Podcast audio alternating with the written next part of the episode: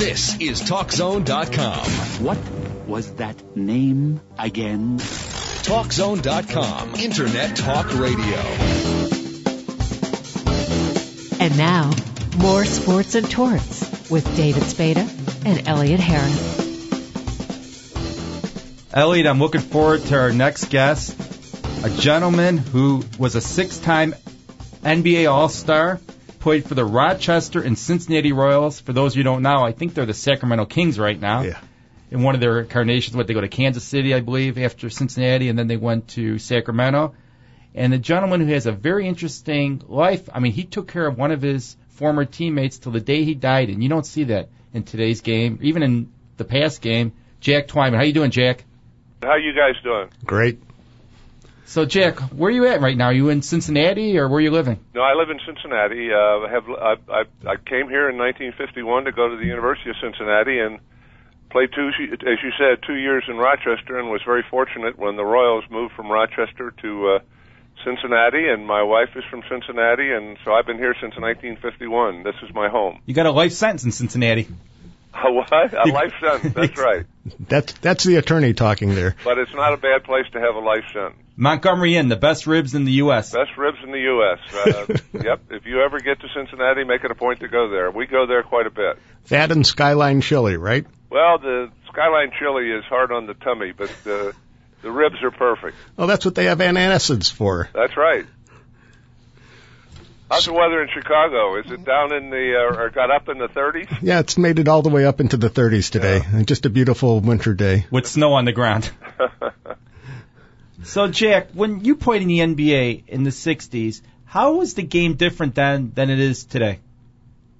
Well, that's a you know I, I I'm going to sound like a old reprobate, but I don't think it's a lot different. I think one thing that we couldn't do or weren't allowed to do is uh, go on a weight program, and uh, because everybody the, the the popular opinion at that time was it'll tighten you up, it'll hurt your shooting, it'll do this and do that. So as opposed to today where that's all they do are, are weights and uh, it hasn't hurt them a bit and it's made them stronger and uh, and made them be able to jump higher. So I guess the athletes are, you know, uh, a, a little better trained than we were, but by the same token, I think uh, the game was uh, a little more interesting back in the 50s and 60s. We you don't see many plays run. You see the side clear and uh, a guy jumps over another guy, and uh, that's it. But uh, we we had a little strategy to the game, and I thought that was good. And uh, you know, I uh, as I say, uh, I sound like an old has-been that uh, said it was better when we played, but uh, it was different and I think interesting. And uh, both both eras are uh, have their own uh, uh, advantages. You also weren't quite as well compensated as today's players are. No, I, I would say that's true. I, uh, I, uh, in fact, I'm giving serious thought at my age to coming out of retirement for a year or two. You know, you could be the 12th, 15th man on the roster. And and- make about a million, yeah.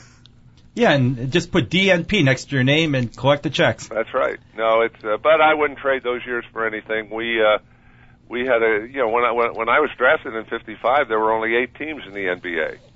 And uh now there's what 32 and uh you know we had uh I I get a kick I I I have two grandkids that uh that uh, uh play on the Rye High School team in New York. So I went up there about a month ago to see a tournament and one of the players on the team is Mike D'Antoni's uh, son, and uh, so Mike was at the game, and uh, he said, "Why don't you come up to the Knicks uh, practice facility?" I said, "Okay." I brought my grandkids up there. I've never seen anything like that in my life. I, I you know, the sumptuousness of the, you know, the, the, the video rooms, the lounges. They have a chef 24 hours a day just to take care of the players for nothing. And uh, you know, I, Amar'e Stoudemire said, "Mr. Twyman, this is like your uh, locker room was." I said, "Amari." I had one nail and I had to get everything on it. Yeah, the training facilities are nicer than some of the arenas that you played in. I can't tell you how nice the Knicks are. I haven't seen any of the others, but uh, the Knicks are the state of the art and it's sumptuous. It, it, it's just terrific. But that's a sign of the times, and that's uh, you know it's all corporate ownership now, and and uh, you know the the money is a little more plentiful. But uh, I wouldn't change the years I played for anything. Uh, it was uh, a great experience and something that I wanted to do and worked very hard to do, and uh, and having done it, uh, it's very satisfying. I got a trivia question for you. Who besides Wilt Chamberlain was the first NBA player to average more than 30 points a game in a single season? You're talking to him. I saw that stat. I'm going, okay, a six-six forward averaging 30 points a game. I said it's incredible. I mean, you had to have some kind of shot back then. Well, I, uh, you know, we had I, I, I worked very hard on my shooting. Uh, uh, I had the bad timing, as you as you noted, that uh, I did this in 1960. That was Rick, uh, Wilt's rookie year. I I think mine was 31.2, and he averaged about 34. So the two of us were the first guys to break the 30 point barrier. Was there anybody comparable to Wilt? As far as a physical specimen, no. I mean, uh, he uh, he played. Uh, people don't realize this, but he probably played at about 325. He could when he was with the Lakers. He was the fastest guy up and down the floor, including Jerry West and Baylor. He could have been a tight end. He could have been a, you know, he could have been a, well. He was a professional volleyball p- player, and uh, you know, he was a, a, an unbelievable athlete, and and really could have done anything he wanted on a basketball floor. He had that kind of physical uh, dominance, but uh, you know he uh, uh, he was outthought a little bit from time to time by Bill Russell, and uh, but uh, he, and Will was a great guy. He uh, he uh, he was a good guy, and uh, but a great athlete, and and could have played any sport at, at the top, and uh, chose to play basketball. Another teammate of yours, Oscar Robertson. He wasn't too shabby a player. No, Oscar was a great player. He uh, he was the first guy to average a triple double, and uh, you know I played uh, about seven years with Oscar. Uh, I was gone from the University of I graduated in '55. Oscar came to the University of Cincinnati in '56 and uh, was on that 60 Olympic team with uh, the, in Rome that uh, had the great Olympic uh, uh, team. But uh,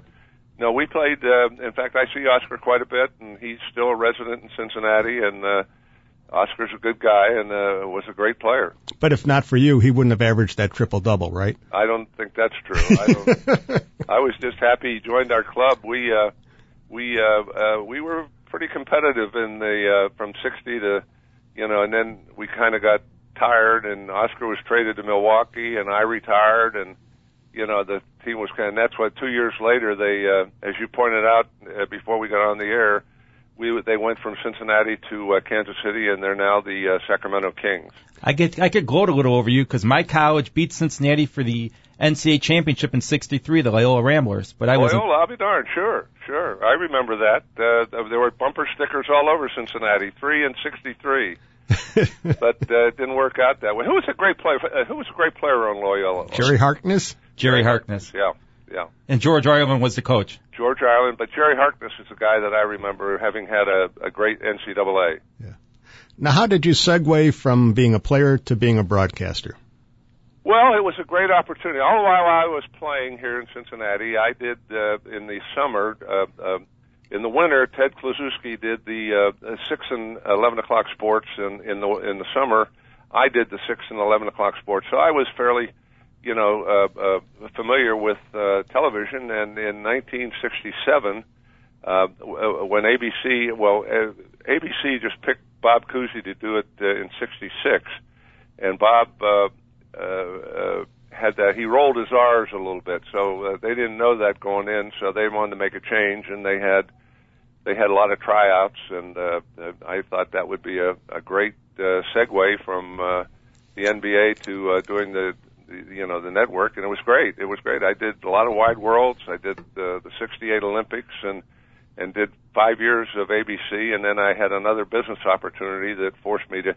It's a tough, as you know, it's a tough business, and and particularly uh, when you're uh, doing uh, uh, an NBA game of the week, you're away every weekend. And I had a, I was in the insurance business. I had a business to run during the week, and uh, and then to go off to some foreign city. You know, it, it it wears on you, and um, so I, I had a, an opportunity to take over a company, and uh, I thought it was a great opportunity, which it was uh, in '67. So, uh, you know, I uh, I chose to, uh, uh, but but it was a great experience. I was privileged to uh, work with Chris Schenkel, who I think is the epitome of uh, a broadcaster, and uh, we had we had great games and great experiences, and it served me well for the rest of my business career.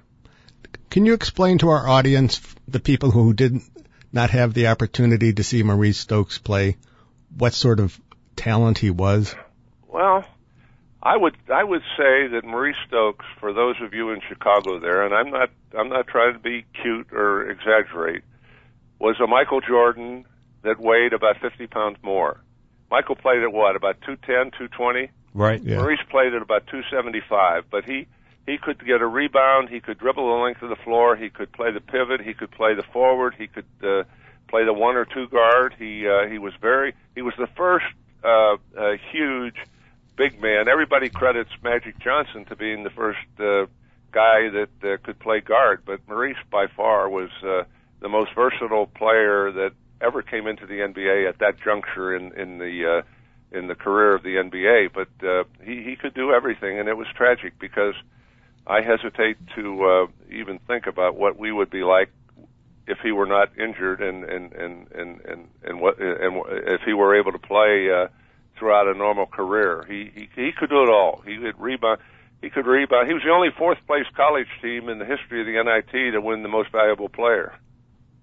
So what happened at the end of his third season, the last game of the season? He fell on his head on the court, went unconscious. The game was smelling. No, that's not quite true. Okay. Uh, You're you're right. In on May 15th, the last game of the regular season, we were playing the Lakers in Minneapolis. He fell over uh, a player, landed on his head, was momentarily unconscious, regained consciousness. Uh, uh, as it turned out, we were in Minneapolis, and we were to begin the uh, best two out of three series with Detroit that that that Saturday. So we took a train from Minneapolis to Detroit.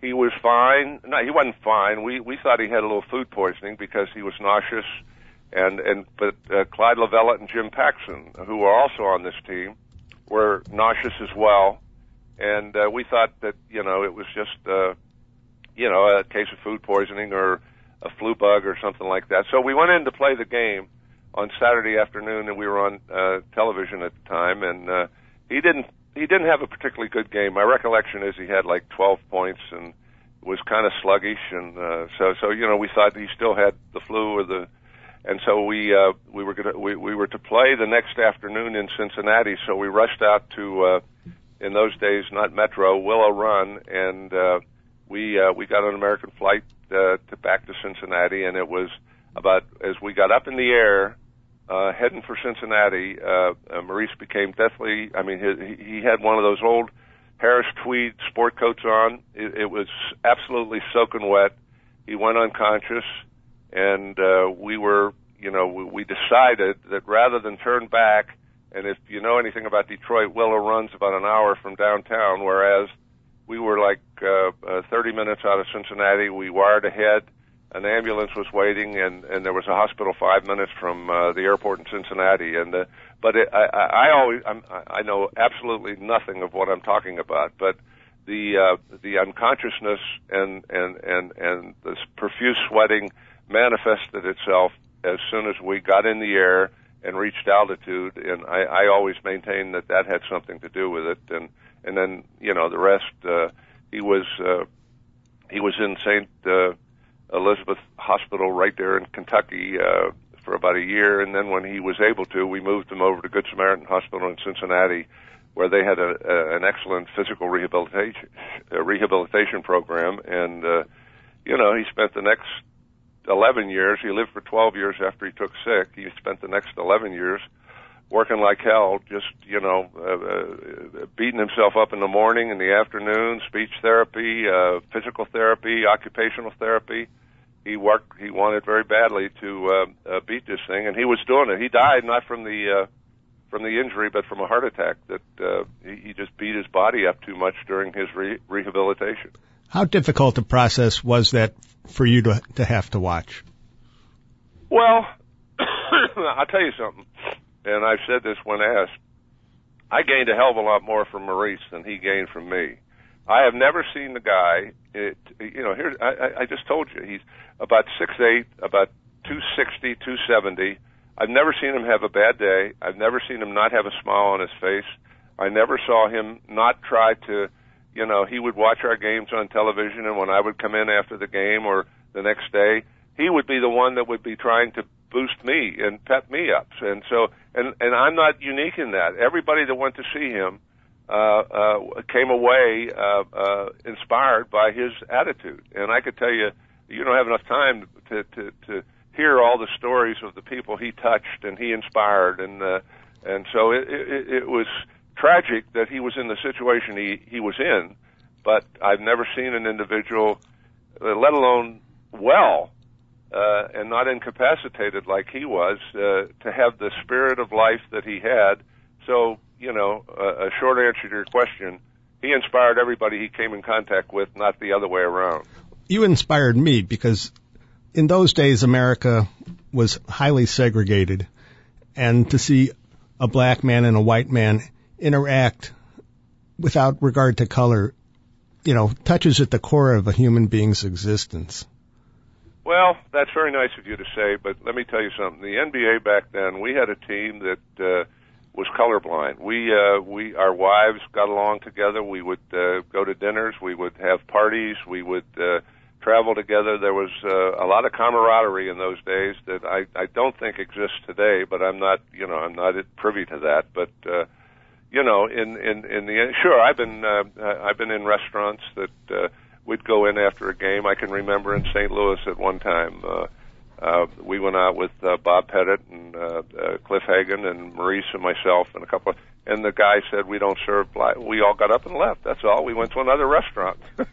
so it, it it wasn't a case of uh, we were you know sensitive to that. We weren't. We uh, we were teammates. We were uh, fellow athletes. We were you know, uh, I, I I didn't care if he was pink or blue or what, and he didn't care either. You know, we just uh, we were trying to win ball games, and we uh, enjoyed one another's company, and uh, that's as simple as that.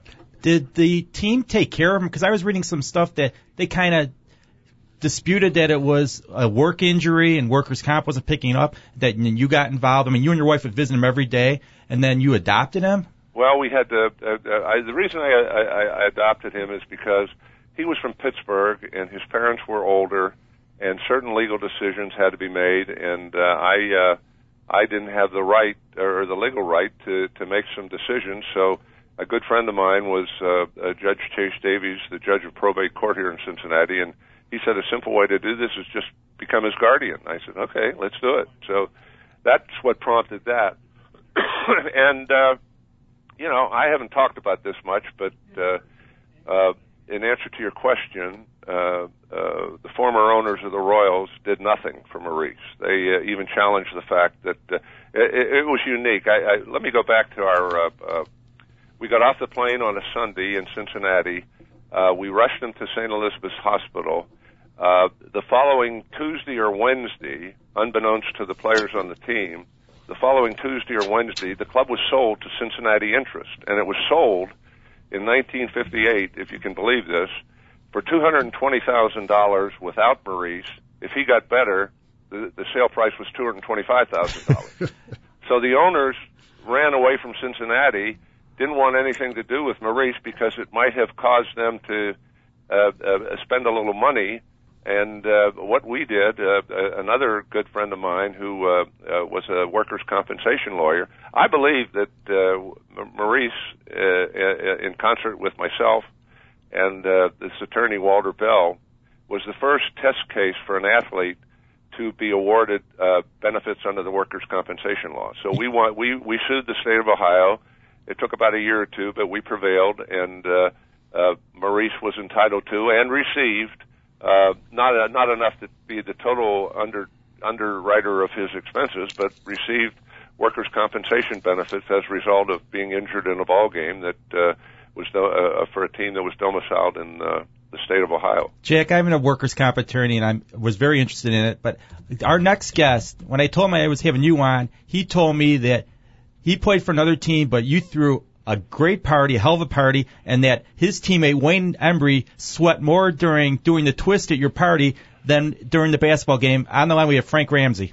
Oh, Frank Ramsey, what a great guy he is. Yeah, well, one time we had the Celtics come over after uh, a, a game in Cincinnati, and we had a we had a, a little party in the basement of my house, and uh, and that's what I'm saying. That's that was typical of uh, the attitude in those years uh, how the teams would get together after a game and uh, you know off the court off the court and after the game uh, uh, we uh, we were pretty good friends. We developed, and, and Frank and I, uh, I've talked to Frank from time to time uh, over the last years. Just to, uh, I, I, I have great respect for Frank. He was, he was a great player and a great guy, and uh, you know, he, uh, he's, he was the, uh, uh, uh, the, the starter of the best six man after before Havlicek was even out of college. Frank, are you there? Yeah, Jack, you're very kind. Well, you're, you know, I'm looking at, I'm in my office, Frank, and I'm looking at a, a, a bubble gum card where I'm going right around you. So you have a, you have a soft spot in my heart. Well, he's right about there were only eight teams at the time we're talking about, so there are 80 players. Yeah. And we played each other. Well, I know in uh, L.A., uh, we toured with them during the preseason. We played them 14 times in the play preseason, touring by car up through New England, playing them every day. Played them nine times during the season, and then seven times in the playoffs. That's about 25 times a year you play a team. Yeah. And then you know we we would get in cars. We'd get four cars. The Celtics would get in four cars, and every night it was a different city in New England. It was uh, it was terrific. And then and you uh, after the game you'd have a couple beers, and uh, you know you got to know one another pretty well. Well, it's uh, it's interesting now uh, in watching the teams play, and I'm talking about not knowing any of the uh, players. Uh, just watch the, how they act on the court. Sometimes they almost hate the enemy, and sometimes don't like their own teammates. I know. And boy, that wasn't the case then, was it, Frank? No, it wasn't. Yeah, we had a good we had a good time. We really did. And the strange thing is, we've remained friends all these years. I know Dolph Schayes used to beat the heck out of me. when We played Syracuse, and uh, over the past few years, you know, we're real good friends. Yeah, I see Dolph from time to time, and uh, I, I I feel bad, Frank. Uh, but, you know, I used to make it ever since we were together at the Hall of Fame about five or six years ago. We made it a point to talk to one another at least once a year, and I haven't even called you saying well, I, I, I wasn't sure that when your house uh, was blown away in the tornado that I could even get a hold of you. Well, hey, we were both talking about the Lipitor or something like that. Yeah, we yeah, right. We both had muscles from, muscle spasms from the Lipitor, and uh, so we were commiserating. It's like two old uh, women talking about their maladies. Yeah, it's the joy of aging. That's right. That's right. You guys remember? I mean, Jack, you mentioned Maurice Stokes. Basically, he could do it all. Well, tell you, so Frank, what do you think about that? He could. He was. uh He played forward. He'd bring the ball down the floor, and every now and then I'd try to guard him. It was, it was impossible to. Uh He was about six eight, I believe. What Six eight, about two seventy. and uh, had all the moves in the world. The nicest guy. And I know that you all played on a Sunday afternoon, if I'm not mistaken. Uh, what it when he had that attack on? Yeah, yeah. I was just saying uh, uh, to uh, David, I guess. Uh, uh, we played Detroit on a Sunday afternoon. Got on an airplane heading back for Cincinnati, and on the flight he became deathly sick and unconscious and perspiring, and that's when it took place. Yeah. he reminds me of LeBron James, kind of the way you're describing him. Uh, oh yeah. Yeah, Uh, no, that's I I I don't know if you were listening, Frank, but I, I, I being these these two guys being from Chicago, I thought it was Michael Jordan with 50 more pounds on him. That's right. He he could do anything. He could do anything. Or a little bit bigger version of Elgin Baylor, maybe? Yeah, something like that. Yeah. Well, uh, yes. Elgin had that tick, you know, uh, and it got worse at the end of the year, where he would his head would turn to the left. You think he was faking you all the whole time. Well, those of us that guarded him timed the tick pretty well, and we'd steal a ball from time to time. That's right. Now, Frank, you're renowned for being basically the first sixth man. You know, you, you, when they talk about the sixth man, you are the personification of that. You- Hey, let me tell you something. You look at the uh, you look at the stat sheet at the end. He had more minutes than anybody else on the team. So all this six man side, that's Red Auerbach trying to get inside your head. I, I think he was trying to not pay him a lot, so said you're a bench guy. Probably, yeah. But you you look at the the the minutes, and uh, you know, old Frank was right up there with all of them. Well, and you even see that in today's NBA sometimes. It, it's not the starters on the court at the beginning of the game, but at the end of the game are the ones who matter. Yeah. well, Tommy Heinsohn was a two cigarette man at half. So so- he'd be a little winded. right. Uh, we knew he was only going to last about five or six minutes. Yeah. so uh, it was interesting uh, to play with all those guys. And uh, some of those teams, I think I looked in the picture I had on the wall, and I think nine people in that uh, picture, including uh, Walter Brown and Red Auerbach, are in the Hall of Fame. Yeah, no, it's uh, it was. Uh, you can. I, I don't care in any sport at any uh, time in history. when you win 11 titles in 13 years, and the two years they didn't win, I think was 58 and 67. Russell was hurt and didn't play. I mean, that's an incredible uh, accomplishment.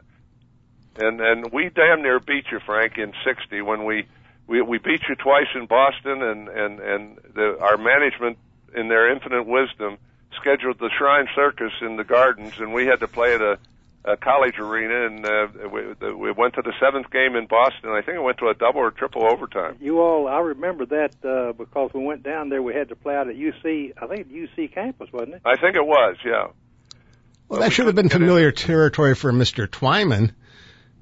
Well, he, he was very tough to, uh, to guard because he had the two-hand set shot, and when he went around you, he pushed you a little bit too. Oh, I never pushed you, I mean, I was fighting to keep your hands off my ja- my uh, pants. The guy I don't get who's in the Hall of Fame, the Boston Celtic, is K.C. Jones. He never put up any great stats, and they put him in the Hall of Fame.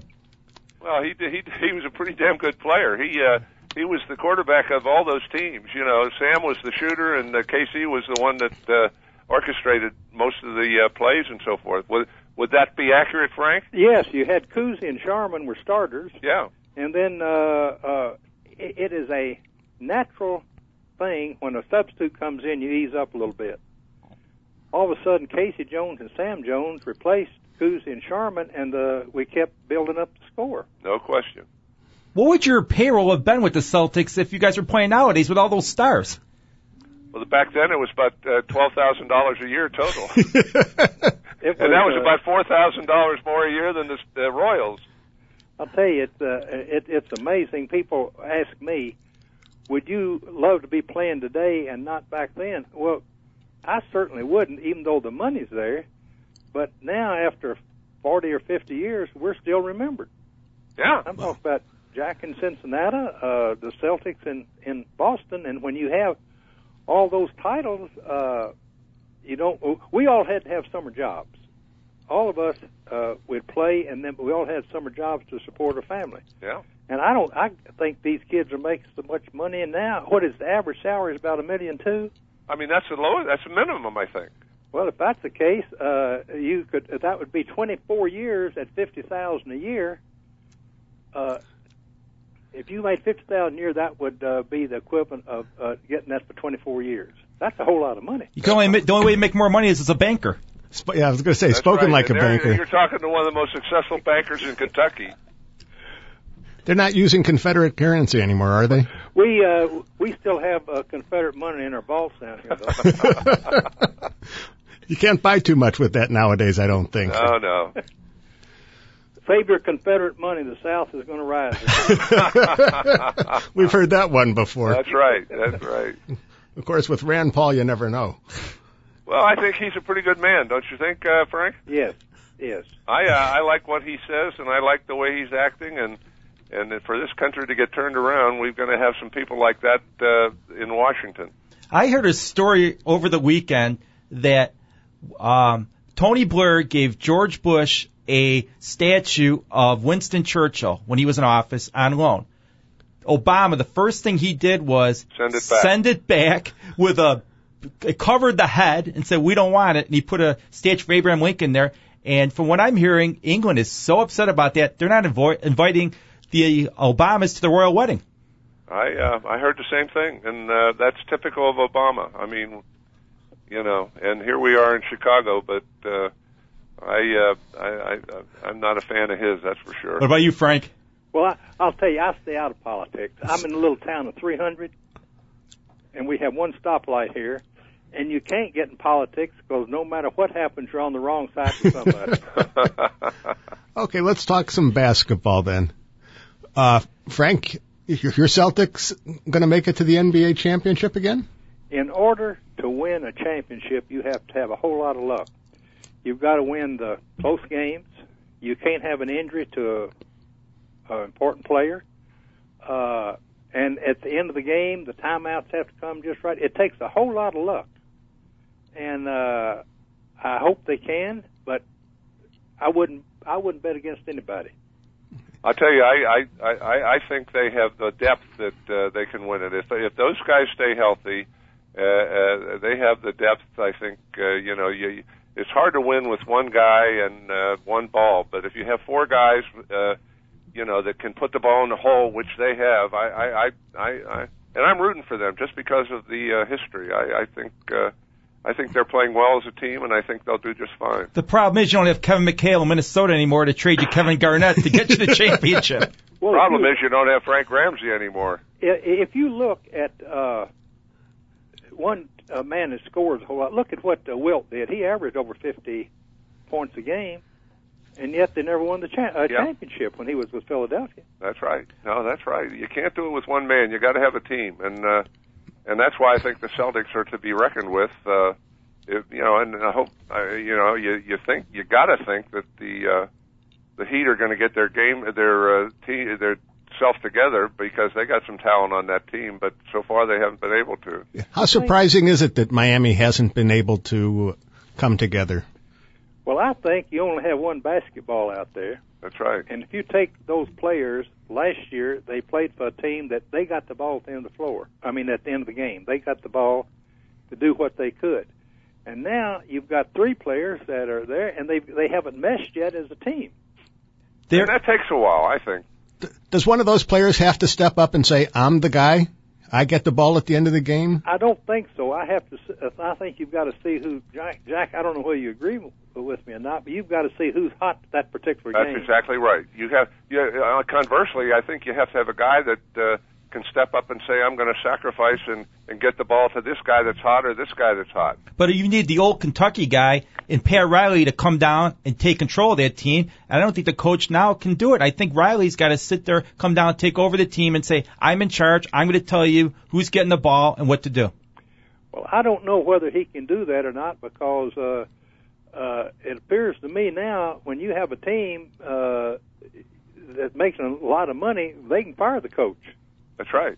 I Okay, mean- how do you, how do you order a guy making three guys making ten million bucks a piece and a coach making one million? How, how, how do you you know how do you assert any influence over that?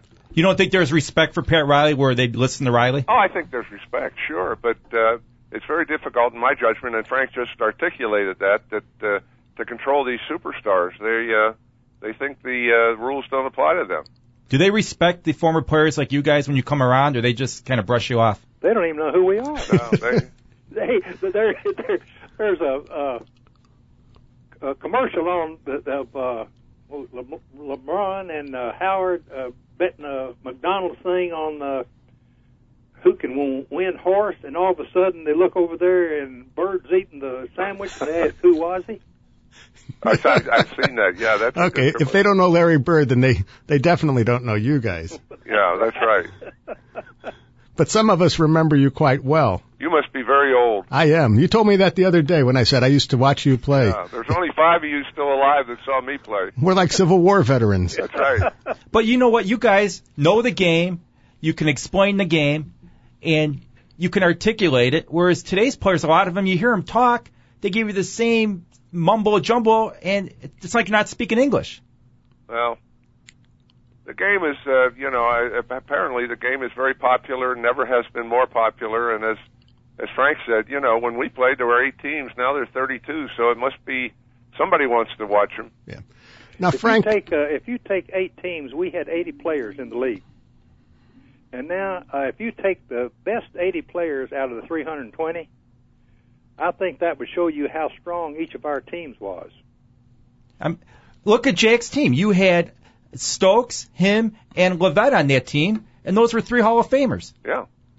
And then to be followed by Lucas and Boozer and uh, Oscar and uh, Wayne Embry was on our team before he went to the Celtics. You know, so you know there were some pretty good players back in those years. now, Frank, could Red Auerbach be coaching in this era? Do you think?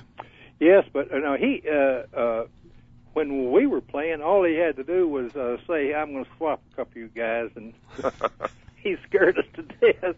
But uh, he could he adjusted in his uh, later life as a general manager and everything. Uh, I, yes, he could because everybody respected him. Okay. The only problem he would have is he couldn't light up a Victory cigar because uh, no smoking in the arenas I anymore. can figure out a way to do it. Yeah. You know what? We talked about Maurice Stokes, and every time I think of concussions, like we talked about, I think about football again. but now I have a total different view, and I hope people listen to this show and realize that in the NFL, with these concussions, they've got to take it serious because someone could die on the field relatively soon. Who was the kid that got uh, hit uh, and was completely paralyzed? He was hit after catching a pass in the end. Darryl Stingley, Yes. ba- back in the day. He passed just away a couple not years long ago. didn't he? Yes. Well, it's a it's a it's a, a, a very very brutal game, and uh, I think the NFL is doing the right thing in trying to legislate against uh, concussions and injuries, even if it compromises the game a little bit. I I think the safety of the player is paramount. Thank you very much, guys. We're out of time. It was a pleasure talking to you, Jack. Well, and it's a pleasure talking to you both, and Frank, what a great treat it was to catch up with you again. Hey, now we can talk about something other than uh, Lipitor. Our, our yeah, our Lipitor and our uh, health. That's right. Glad to see you all. Thank to you. see you. Thanks Thank you. very Thank you very much. Bye. Bye. That was NBA Hall of Famers or Basketball Hall of Famers Jack Twyman and Frank Ramsey. We also had Amy Freeze on earlier. I'm David Spada with my co-host Elliot Harris, and you were listening to Sports and Torts. Turn in again next week. Thank you.